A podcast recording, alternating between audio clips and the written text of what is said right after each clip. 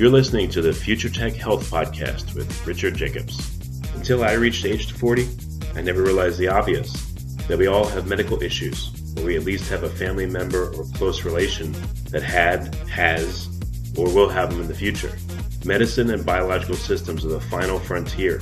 Until we've conquered death, figured out how life began, cured cancer, and understood our purpose in the universe, there's a heck of a lot to talk about when it comes to our health. Future Tech Health means I'll be covering futuristic topics that are actually already in clinical trials, or even starting to appear on shelves or by prescription, or available for your own use.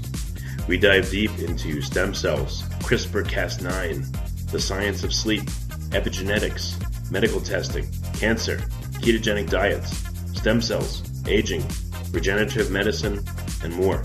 My goal for you, the listener, is to learn from these podcasts you may very well learn something that may change the course of your life for the better, steer you towards a new career, or give you insight into addressing a serious medical problem. Remember, however, this podcast and its content is informational in nature only. No medical, tax, legal, financial, or psychological advice is being given. If you enjoy the podcast, please listen, subscribe, like, and share it with friends. Thank you. Hello, this is Richard Jacobs with the Future Tech and Future Tech Health podcast. And my guest today is Arthur Reber. Uh, we're going to be talking about origins of mind and cellular consciousness. This should be a super interesting call. So, Arthur, thanks for coming. Okay, glad to be here. Yeah. So, um, are most people aware there is such a thing as cellular consciousness? And you know, how did you get into this area of study? Well, it actually goes back some time. Uh, this idea started brewing in my head. Oh gosh, I guess somewhere in the early '90s, um, and uh, I, I, wrote a book on um, unconscious learning. Um, it's called Implicit Learning, um, like Human Intuition, and um, uh, I kind of sort of couldn't bite the bullet. I couldn't like bring myself to think that an individual cell, um, a unicellular organism, really could be conscious. Uh, and part of the mm. problem was that, you know, I'm a cognitive psychologist and we study human cognitive functions. And so we tend to be kind of focused on human consciousness. And, and that just seems so remote, so different from anything that could take place in a, a single cell organism. So I kind of shoved the idea. Uh, and in fact, in the 93 book, I actually had a paragraph where I discussed the issue and and I, as you know, they say in games like uh, black uh, backgammon, uh, you decline the option. And so I just, you know, said, hmm. no, I'm not going to go down that road. It's a, it's, it's a bridge too far. And then about a year or two after that, I had this kind of strange epiphany. I, I was in the garden and I had planted some basil plants, and uh, I was taking a look, checking them out, and there was this caterpillar gnawing away at my precious plants. Uh, actually, I don't garden anymore. I, I watch. I watch my wife garden. She's very good. She's superb gardener. And so I'm looking at this caterpillar that normally most people would think of as kind of a robotic entity that doesn't have sentience or, or you know, any kind of, you know, um, subjective life. And that just seemed wrong. It just seemed wrong. The more I looked at it, the more it just seemed to be thinking, to be processing information. If it was a robotic like, you know, entity, it would be doing the same thing over and over again. But it wasn't. It varied its act, as it were, depending upon circumstances. It was like it was making choices. You know, which leaf to chew on? Should I check for predators now? Um, so I sort of hatched this idea, and I called it caterpillars in consciousness. And then the uh, British Psychological Society hmm. invited me to um, come and give one of the keynote addresses at their annual meeting, and I did. And I said, look, this is the perfect time to do this because what better audience is there than a a, muster of British academics, you know, full of haranguing and table pounding and and you know snarky questions and so forth, you know, challenging my sanity. So I gave the talk, and the strangest thing happened. Everybody got up and walked out. I, I turned to the moderator and I said, "Did I offend them? What happened?" She said, "No, no, no. We had a dust up last year over one of the keynote speakers." And it it turned out so emotionally distre- distressing that we decided if we had a dicey topic, we were not going to allow questions. So I felt like like I was completely you know snookered on this. I didn't get what I wanted.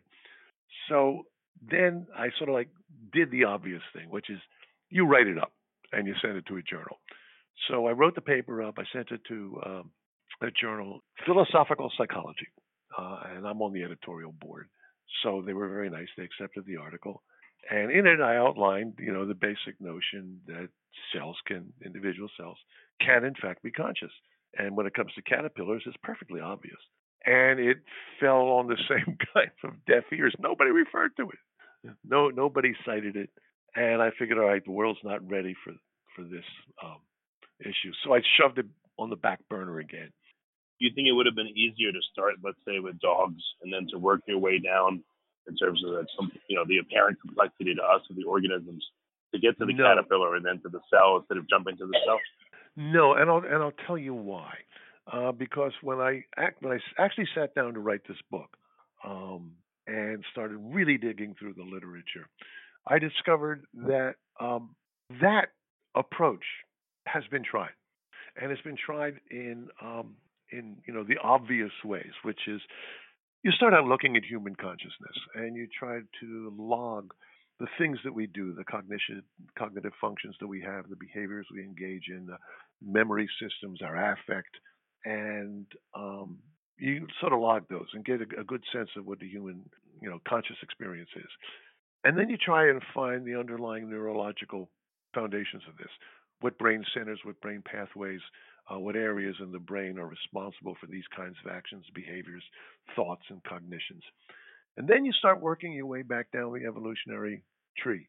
And you're looking for either the behaviors that look like they could be the precursors of our cognitive functions, or you look for the neurological brain structures that look like they could be the analogs of human brain structures. And so you're looking for the place the, along the evolutionary tree where you can identify what looks like it began here. And the interesting thing is, when you look at this research, you find that every researcher that's done this finds consciousness in the species that they specialize in.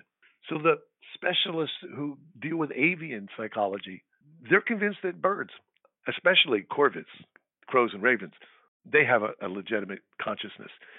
If you look at the entomologists who study insects, and I mean, there's a well-known fellow named Carol Tenkate uh, who studies bees, and his, his his research with bees is brilliant, and he's absolutely convinced that consciousness begins with insects.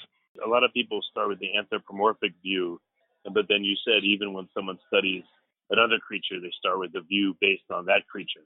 You yep. said a insect researchers think, okay, that's where it begins, and birds, yep. that's where it begins. Right. So the fun part of that is it's everywhere, and it's where you look. And of course, if you're a specialist in one area or another, that's where you look. So, for example, you get other people like uh, um, MacPhail, uh, Euan MacPhail. He's a linguist, and he's convinced that consciousness is not possible without language. So he won't give any species credit for having a, you know, a genuine eh, you know mind, unless unless they're part of the, the you know the, the, the linguistic species, which right now that's basically us. So you get these funny kinds of um, uh, disco- discoordinations. Now, all of these people are confronted with what's basically known as the emergentist's dilemma, the emergentist problem. They have to explain why, when you get a brain like a, a bumblebee, this bumblebee is conscious, has consciousness, but the species that preceded it, that were simpler, didn't. What happened in evolution that suddenly, bingo, consciousness springs into existence where just, you know, one geological, one cosmic moment earlier, it wasn't there. I even spoke to a guy today, a scientist, and uh, we were talking about humans. And, you know, I said, well, someone sleeping conscious is uh, a mm-hmm. baby mm-hmm. that's in a certain stage of fetal development conscious, and when does it magically turn on? If so, mm-hmm. yes, but you see, of course, the human is conscious, and there are going to be suspension states, or there are sleep states. I mean, one of the questions that comes up when you start talking about cell biologists is, does a single-celled organism sleep? Do bacteria sleep? Well, it turns out that they don't sleep like we sleep, or, or like a cat sleeps. But they do have down periods where the metabolic functions uh, drop, and it's almost as if it's a period for uh, uh, for recovery, you know, for biomechanical recovery. Um, so the more I looked at this, the more it seemed almost impossible to play this looking backward game to identify the origins of consciousness. And the reason is because it was there all along. The reason everybody finds it in whatever species that they decide to look at is because it's been there from the very beginning. And now you start reading cell biology. This took me into a whole a whole other realm that, that I had never looked at in my life. And what you find is cell biologists have for decades, sometimes many decades, been perfectly comfortable with the notion that cells are conscious. And in fact, uh, Lynn Margulis, one of the uh, the great cell biologists of the century, um, uh, wrote a paper called "The Conscious Cell," and, and I mean it's like it didn't even need any any further argument or explanation. It was just obvious that cells were conscious. So you start looking through this literature, and what you discover is that bacteria, prokaryotes, the simplest living organisms on the planet, they have astonishing skills. They learn. They can learn patterns. There's this wonderful experiment where they have, you know, a petri dish and it's full of bacteria, and they feed it uh, um, lactose, which is the sugar that they really like, and they slurp it up, and then they stop, take a short break, and then they put a, a, a concentrated maltose solution in. Now, maltose is another sugar, and they also absorb that, but they don't like it as much. And in order to um, to get maximum benefit from it, they have to adjust their um, nutritive functions. They have to adjust the way their biomedical uh, uh, metabolic functions to maximally absorb it. So now you keep you repeat the process: lactose, maltose, lactose, maltose, lactose, maltose. And what you find is you give them lactose, you remove it, and they immediately begin to anticipate the maltose by changing their underlying um, nutrient functions. And you now fool them by giving them a second dose of lactose, they have trouble uh, uptaking it because they've already made the adjustment to anticipate the new one. So they're learning a pattern, and this is astonishing. Are there, are there any uh, evidence of micro salivations from the bacteria? I'm just teasing, but they can excrete uh, um, um, uh, waste matter, but but no, they don't there's no there's no salivary anticipation. No, we I, I don't think we're going to get Pavlov's a, a Pavlovian salivary response from a bacterium, but you can certainly get this anticipatory reaction. By the way, they also communicate with each other, and they communicate by re, by releasing um, um, compounds that either that that have um, have a dramatic impact. So um, one of the things that bacteria are really good at is is clumping together and forming mats call them uh, microbial mats.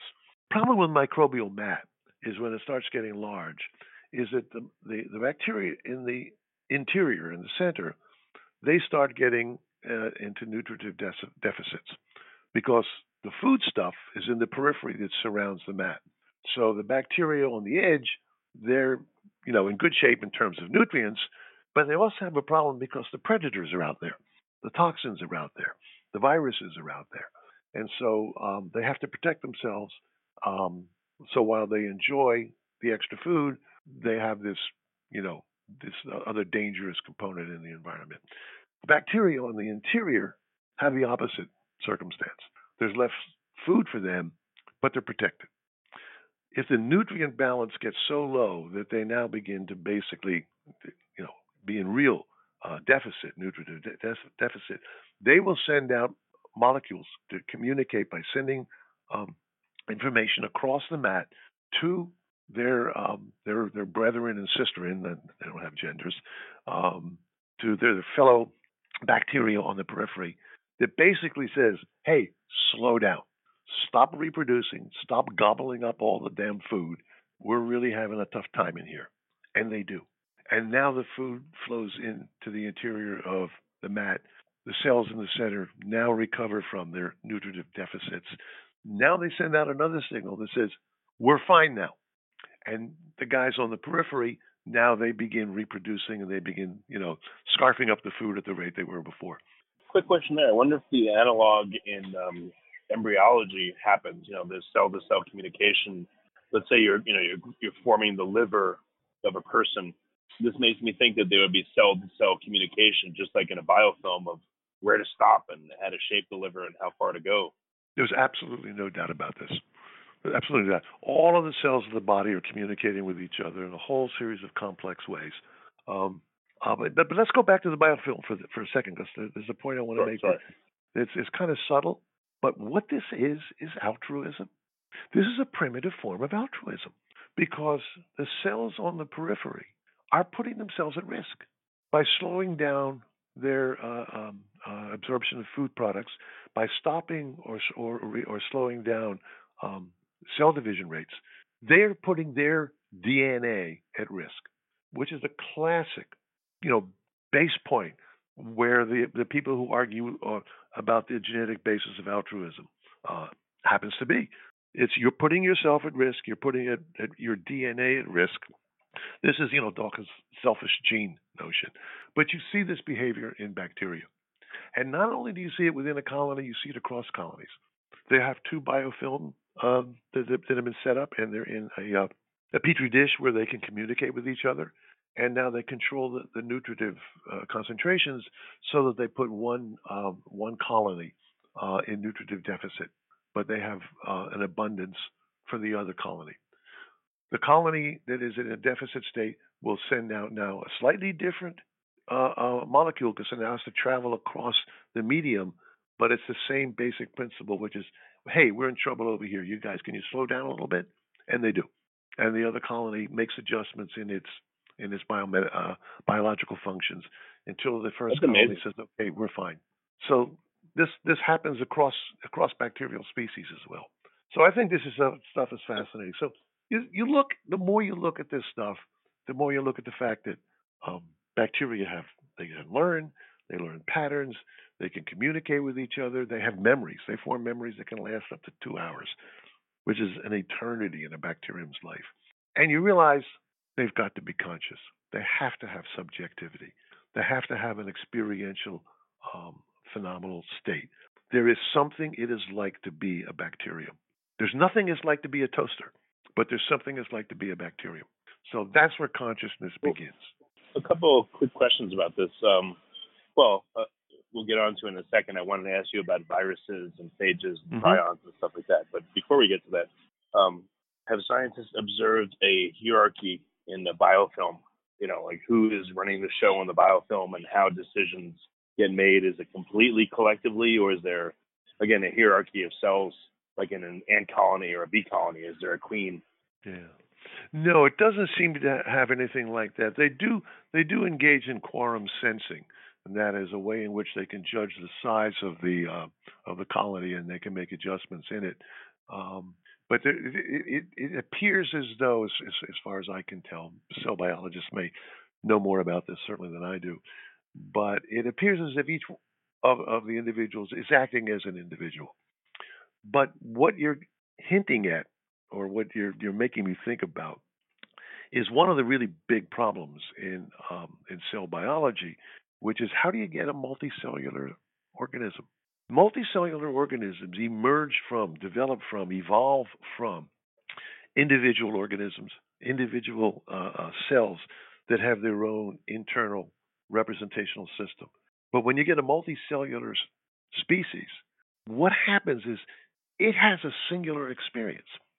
That that those bumblebees the 10K studies, those bumblebees have you know millions and millions of cells. Each of them has its own representational system, but they all collaborate and coordinate to produce a singular, phenomenal experience that the bumblebee has, just like you and I do. Our Hmm. trillions of cells in our body are all doing their thing, but somehow or other it all gets coordinated and collected together to give us a singular conscious experience. And this is this this is a struggle. And, and at what point does that happen? How many cells Right. make that happen? I think it happens at the point at which multicellularity uh, is solved. See, multicellularity is a problem, and it took evolution a long time to work it out. It took over a billion years because for the longest time there was nothing but single cell species. There was nothing but prokaryotes and archaea. And at a time just before the uh, uh, the Cambrian explosion, where there was this huge, you know, uh, uh, uh, the only word for it. Um, just so many species emerged, beginning at about uh, 540 um, million years ago. And over the first 60 million years of the Cambrian, uh, and this astonishing array of, of species emerged. And in fact, virtually all of, of the clades that exist now, um, the, their, their roots go back to that period. And um, this happened. There's a lot of speculation about why this happened. Um, there are a couple of Israeli um, uh, psychologists that have written a lovely book uh, called The Sensitive Soul. Um, and their argument is that at the beginning of the Cambrian, they discovered a kind of learning mechanism, which they call universal associative learning. And they argue that this learning mechanism is what gave rise to consciousness. But what was happening at the exact same time was the discovery of the solution, the emergence of multicellularity. And once you have a multicellular species, the avenues of evolution that open up are myriad. There are just so many more paths that you can that you can go down to produce new and different kinds of species.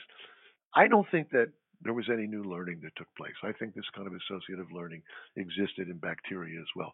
I think what happened is the multicellularity issue was solved. And biologists are working like hell trying to figure out what the underlying mechanism is. They don't know. But that's okay. We don't know a lot of things. Quick question here.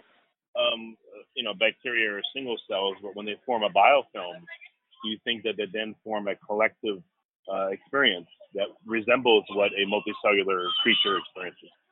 I don't think they do until they develop um, linkages between the cells.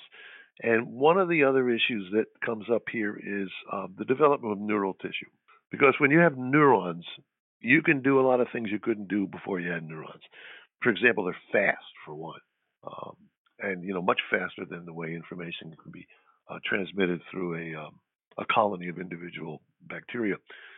So um, when that happens, things begin to change. But in my mind, what we're looking at, you, know, the type token distinction uh, in philosophy, uh, you refer to things as types. Individual types. A type is an entity that can be identified and distinguished from some other type. So we have um, we have types. We we have books, and books are different from toasters. But within the type of things called books, we have lots of different kinds of books, and they're different tokens.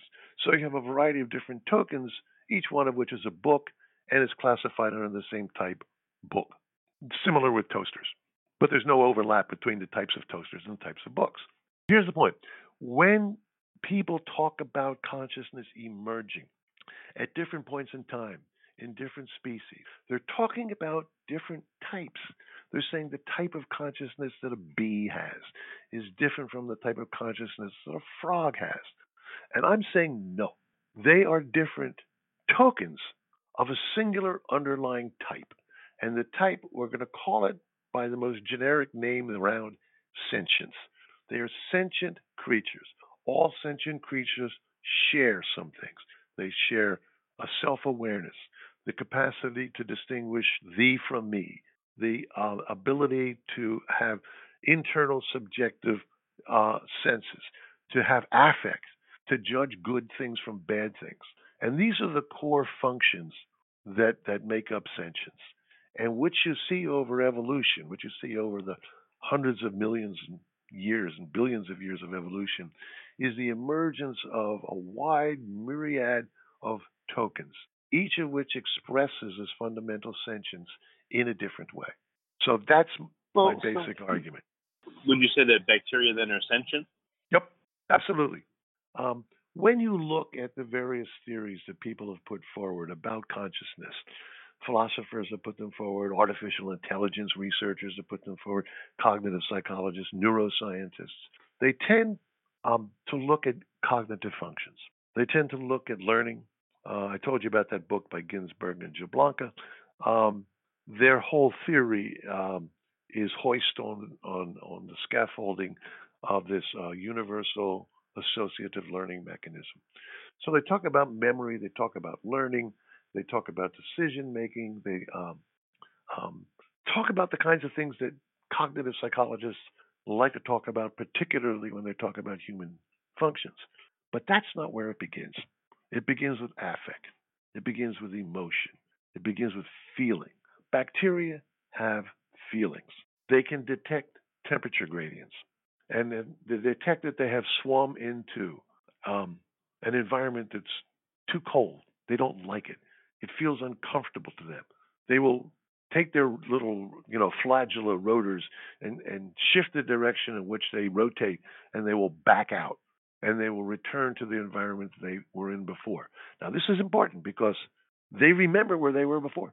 They know where, they know not to go forward, but to go back. And so they do, they will return to a place that's more comfortable.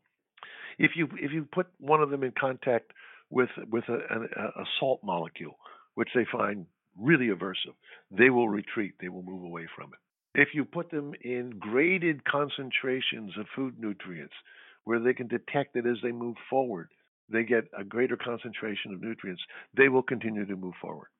A couple of experiments here, I think that, that maybe they have been done or they should be done.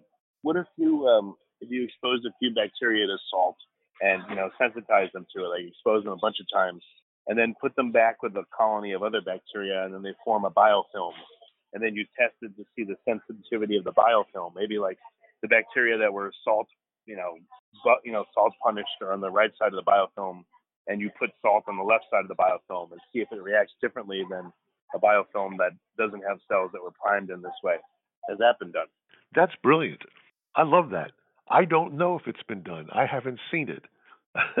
I do know that they have done experiments where they will flood a colony with um, with a um, an unpleasant salt solution, and uh, what happens is because they haven't done it in the way that you've described, they the ones that I know about, they flood the entire colony with a salt solution, and what you get is um, they make a metabolic adjustment that enables them to withstand the salt, the concentrated salt solution, without without dying. It basically they, they learn to reduce uh, the death rate from the solution. Now, this particular species that they worked with, it's what's called a sessile um, lifestyle, which is they put down a, um, a foot pad uh, on a piece of detritus and they stay there. They don't they don't swim around. Um, but when they divide, the daughter cells swim away and they go off to a, uh, to another part of the environment and they and they establish um, th- their own you know uh, uh, spot to live in. And now, if you reintroduce the salt solution, the original, the mother cells, they don't die at a high rate because they remember the previous experience with the salt, the concentrated salt solution, uh, and they can make immediate adjustments in their metabolism to protect them from it. But the daughter cells, they don't have the memory any longer. And there's no need to hold on to the memory because they've gone to a new location, which, as so far as they know, and I know using the word "know" for a bacterium is weird, but as far as they know, no salt solutions are coming their way. So they die at a very high rate. But but the mother the mother cells survive. So we know that they can make these kinds of metabolic adjustments, and we know they can hold on to this memory for up to two hours, um, which is hmm. again remarkable. But whether or not they could communicate this information across the colony. That's fascinating. It's just a feeling, but I have the distinct feeling that in a biofilm, let's say, you know, you have the bacteria that are on the outside of it and on the inside of it.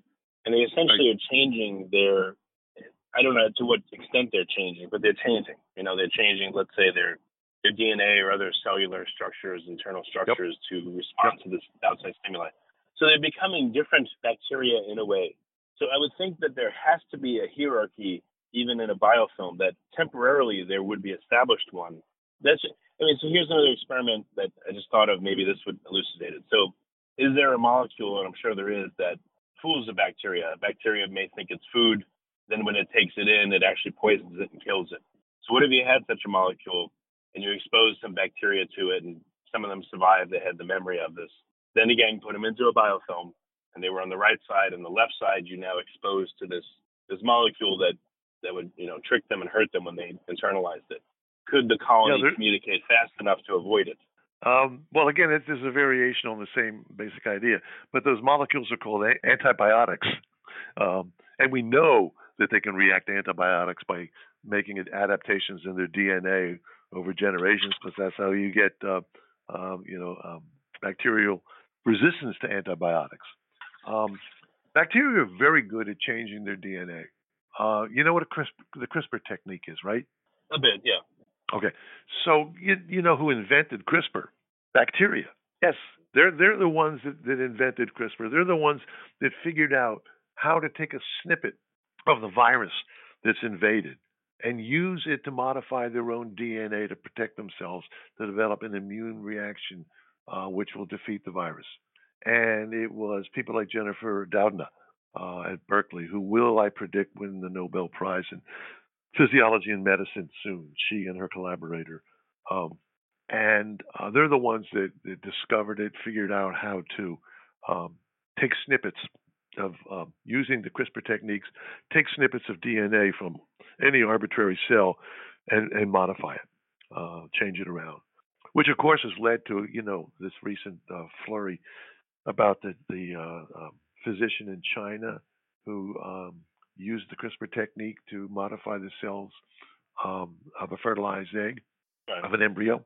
Um, he's been severely um, chastised for this because there's an international moratorium on doing this because it's very, very tricky stuff, very deep, uh, important ethical issues that are involved in it because the technique is so strong that you you can right. you can literally do, get designer babies using it.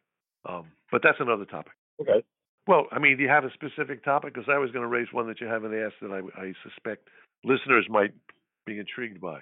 Our I did. I just wanted to ask you briefly, if you could hold it in your mind, I want to ask you briefly about viruses and phages and prions. And, you know, they're even supposedly simpler than bacteria, but they yep. seem to have collective behavior. They seem to have signaling amongst them. So are they sentient and why or why not? I am agnostic on viruses. I'm willing to have my mind made up by the data. Um, but it, I, I, I, sim- I honestly do not know. My, my fundamental uh, axiom is that life and sentience are coterminous. As soon as you have life, you have this sentient experience. When the organism dies, it goes away. And um, the, the, the notion that you could have a living thing without this kind of internal, subjective, experiential state, to me makes no sense. The environment um, is in constant flux temperatures are changing, light levels are changing, nutrient levels are changing. The nature of, of uh, local predators and toxins are constantly changing. It just doesn't make sense to me to think that an organism could survive that kind of environmental uh, chaos if all it had were, uh, you know, DNA programmed robotic responses, because that would mean you'd have to have a different one that evolved for each of the individual functions that, that the species can display. And this is crazy. This just it makes no sense from an evolutionary biological point of view. The thing that makes sense is you have this singular underlying that's called a mental state, a mental representation. As soon as you get that, you now can, and this is the key, differentiate good from bad. You can differentiate too hot from just right. You can differentiate toxin from uh, nutritious molecule. And as long as you can t- make these these affective decisions and judgments, you have an internal state, you have internal representation, and now you're on your way to becoming a human being. It's going to take you a long time, but you're now on your way. And if you didn't have these underlying, you know, subjective states, I don't see how you could how you can get evolution. I've argued with this with Dan Dennett. Dan, Dan's, you know, he's probably the most um, important philosopher alive and uh, we've been friends for over 30 years. And there's a long section in the book, The First Minds, uh, criticizing Dan's work. And, and I sent it to him. I said, Have I got you right? Uh, and he said, Yes, you do. And I said, Why don't you agree with me? And he said, I just don't agree with you. He said, I think you're wrong. I think all of these early um, behaviors that you're describing are all handled by this robotic mechanism. Uh, and, and they don't they don't have any sentience or consciousness. So we've agreed to disagree uh, and and there that is. Well, if um if cells are conscious and they're sentient, where is the where is the sentience? You take apart a bacteria, you know, we're back to what happened over the past several thousand years, and especially the the recent few hundred years. You know, where is life? Where is where does life come from? Where does it reside in a in an organism? Where does consciousness reside? Where is it? well, I think it, I think of the bacterium is experienced as as a, a singular affective state entirely by by the by the whole organism. Now, but but there are ways to answer the, that question. Like, uh, for example, if you if we begin understanding um, what aspects of the DNA code are giving rise to this kind of experiential uh, um, uh, sense, then we can use CRISPR techniques to go in and remove those those you know snip out the pieces of DNA that look like they're coding for the gene that produces this kind of sentience. And if we've got it, then the organism should become unconscious and, and probably should die, would die. Uh, and so, in principle, you'd be able to find these things um, uh, encoded in, in, in, the DNA by using the CRISPR technique. But the question about what gives rise to this, my friend František uh, Baluška, he's at the University of Bonn in Germany, and um, hmm. we began corresponding, um, oh gosh, a year or so ago. And we got together in Montreal last summer and uh, we began collaborating. And uh, the first paper came out just a month or two ago in the journal Bioessays. And in it, we make this fundamental argument about the co- you know, coterminous nature of, of, of life and, and sentience. And at the same time, we try to identify candidates, what the possible biomechanical, um, uh, physiological um, um, mechanisms could be that would produce sentience. And they're all built around the notion of irritability of membranes. Um, membrane irritability is known to be a critical element in, in, in the life of, of single cell species of prokaryotes.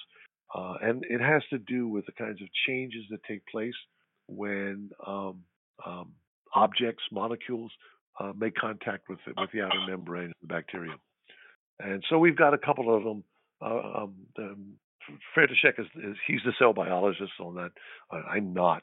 Um, and hopefully they're they're they're subject to um, uh, empirical investigation because each of them has fairly specific um, aspects of of membrane excitability that should be there if if if it is one of the mechanisms.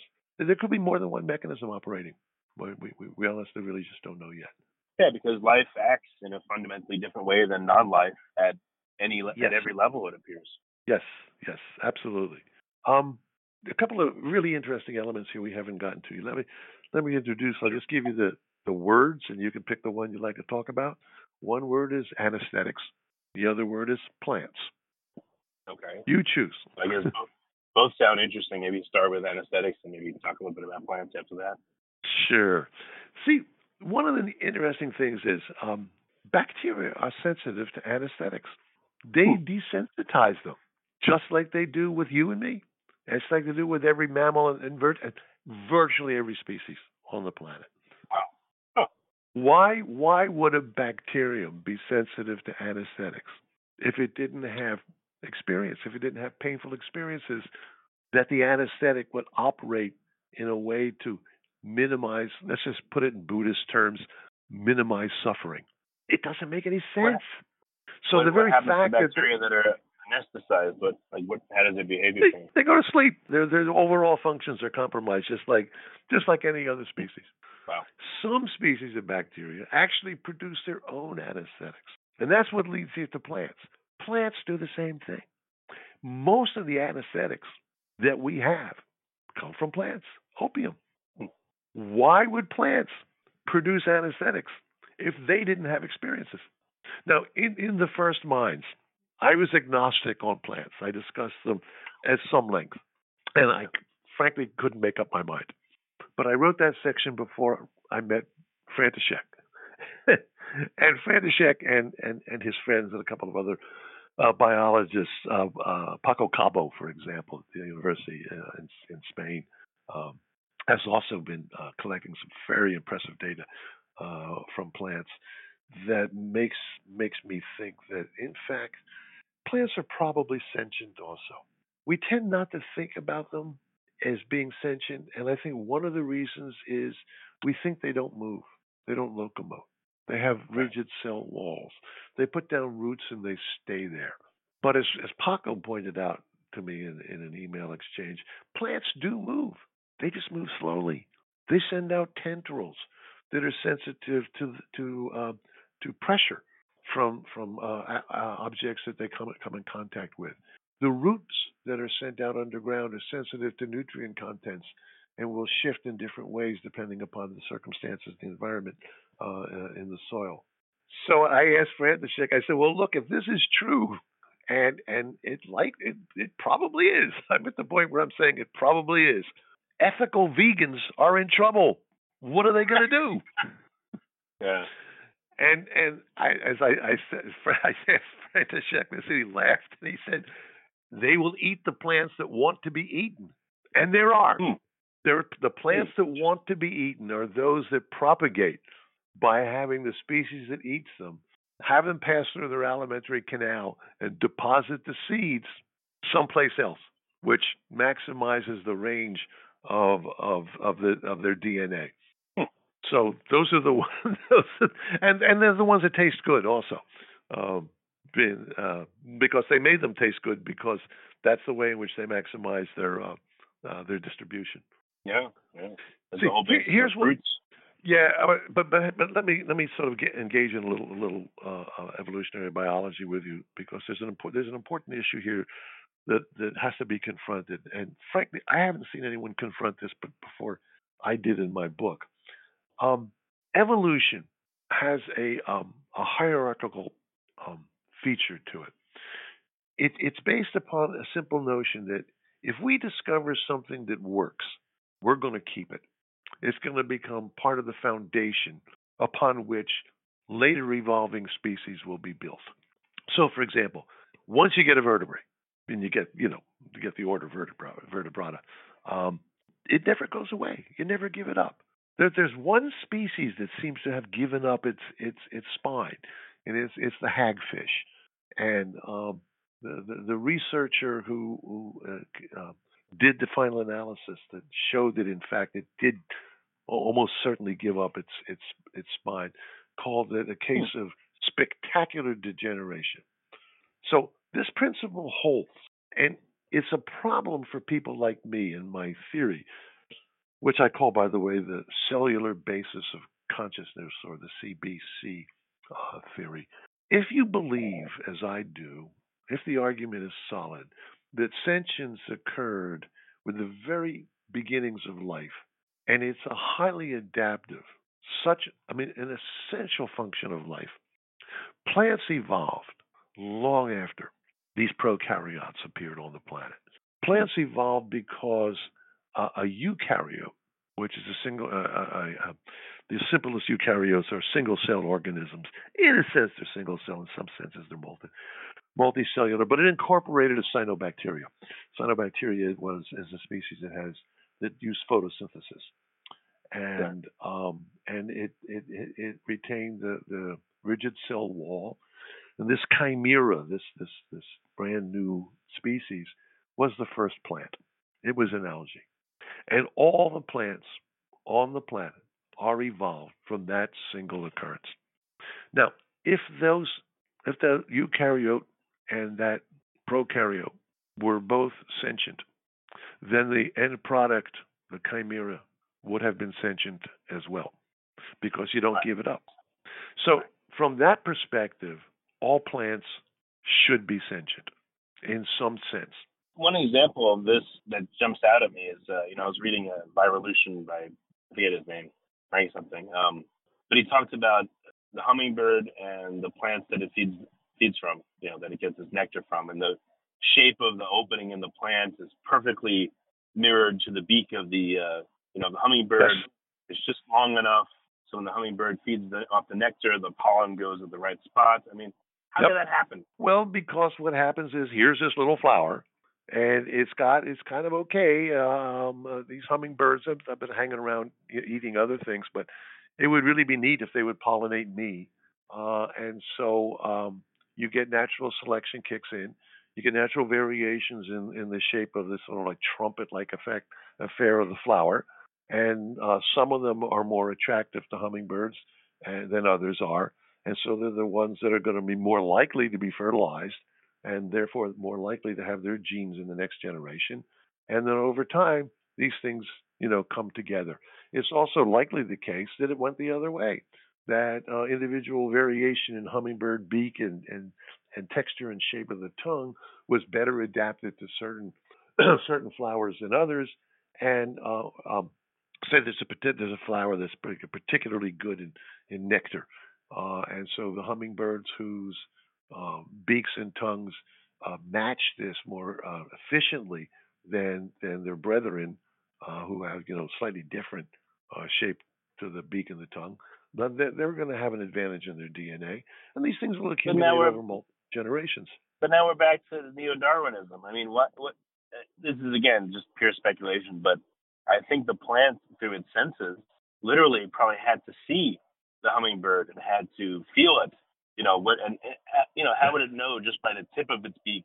Let's say it had a very shallow area where the nectar was.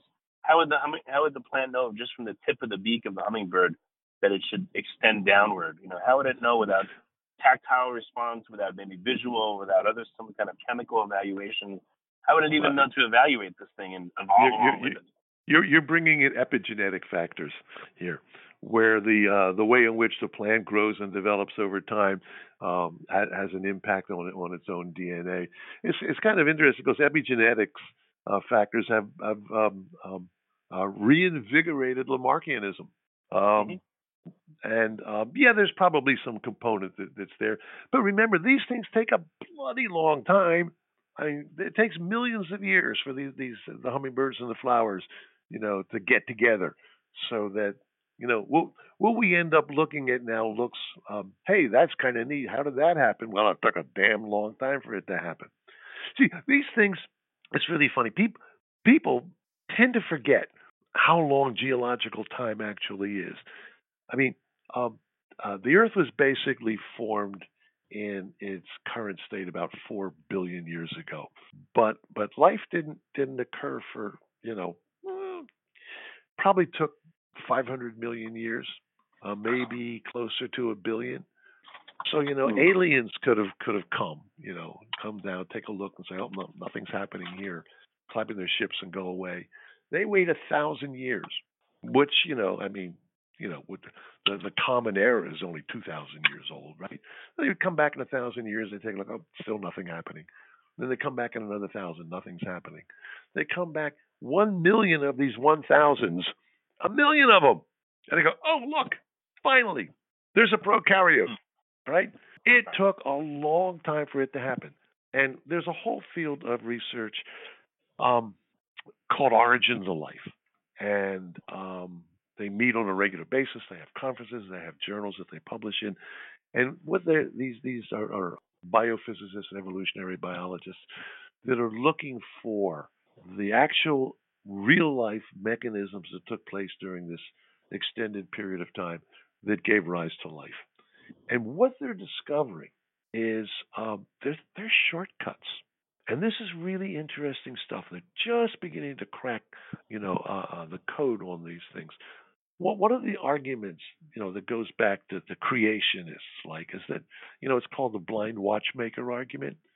Um, yeah. So you, you know you walk along a beach and, and there's a watch, and you pick it up. You go, somebody made this. This this not just happened here by accident. And so the argument is, you look at life, you look at human beings. Somebody made them. The Creator had right. to have made them. You'd never get this by chance alone.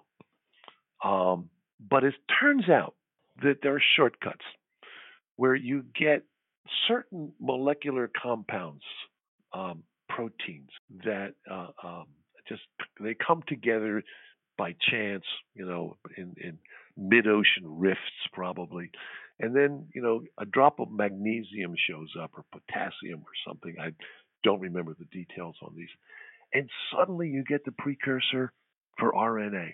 You, be, you suddenly you get molecules that look like they could be used as the basis for getting RNA, and they're pretty sure that RNA preceded DNA.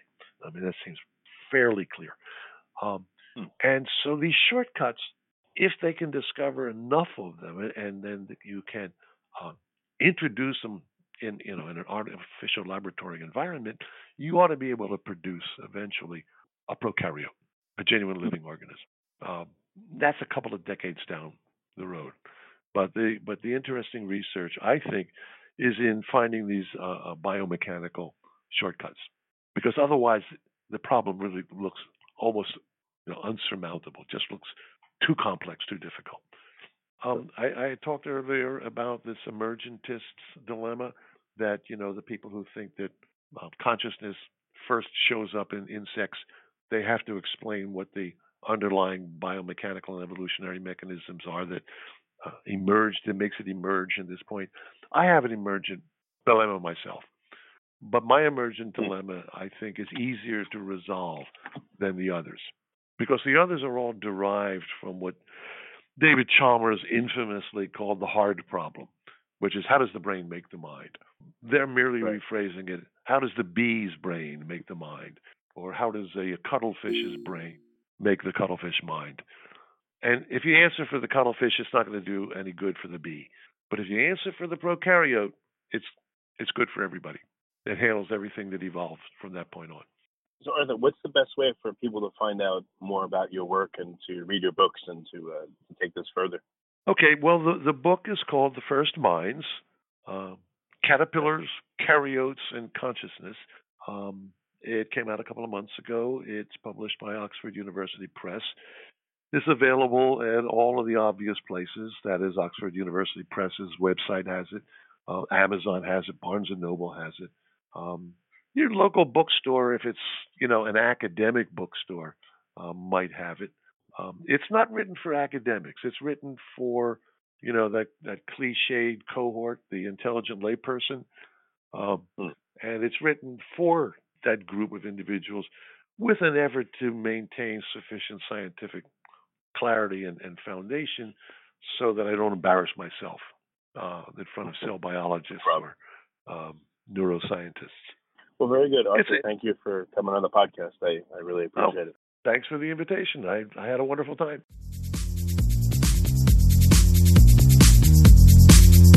You're listening to the Future Tech Health Podcast with Richard Jacobs. Until I reached age 40, I never realized the obvious that we all have medical issues, or we at least have a family member or close relation that had, has, or will have them in the future. Medicine and biological systems are the final frontier until we've conquered death, figured out how life began, cured cancer, and understood our purpose in the universe, there's a heck of a lot to talk about when it comes to our health. Future Tech Health means I'll be covering futuristic topics that are actually already in clinical trials, or even starting to appear on shelves or by prescription, or available for your own use. We dive deep into stem cells, CRISPR Cas9, the science of sleep, epigenetics, medical testing, cancer, ketogenic diets, stem cells, aging, regenerative medicine, and more. My goal for you, the listener, is to learn from these podcasts. You may very well learn something that may change the course of your life for the better, steer you towards a new career, or give you insight into addressing a serious medical problem. Remember, however, this podcast and its content is informational in nature only. No medical, tax, legal, financial, or psychological advice is being given. If you enjoy the podcast, please listen, subscribe, like, and share it with friends. Thank you.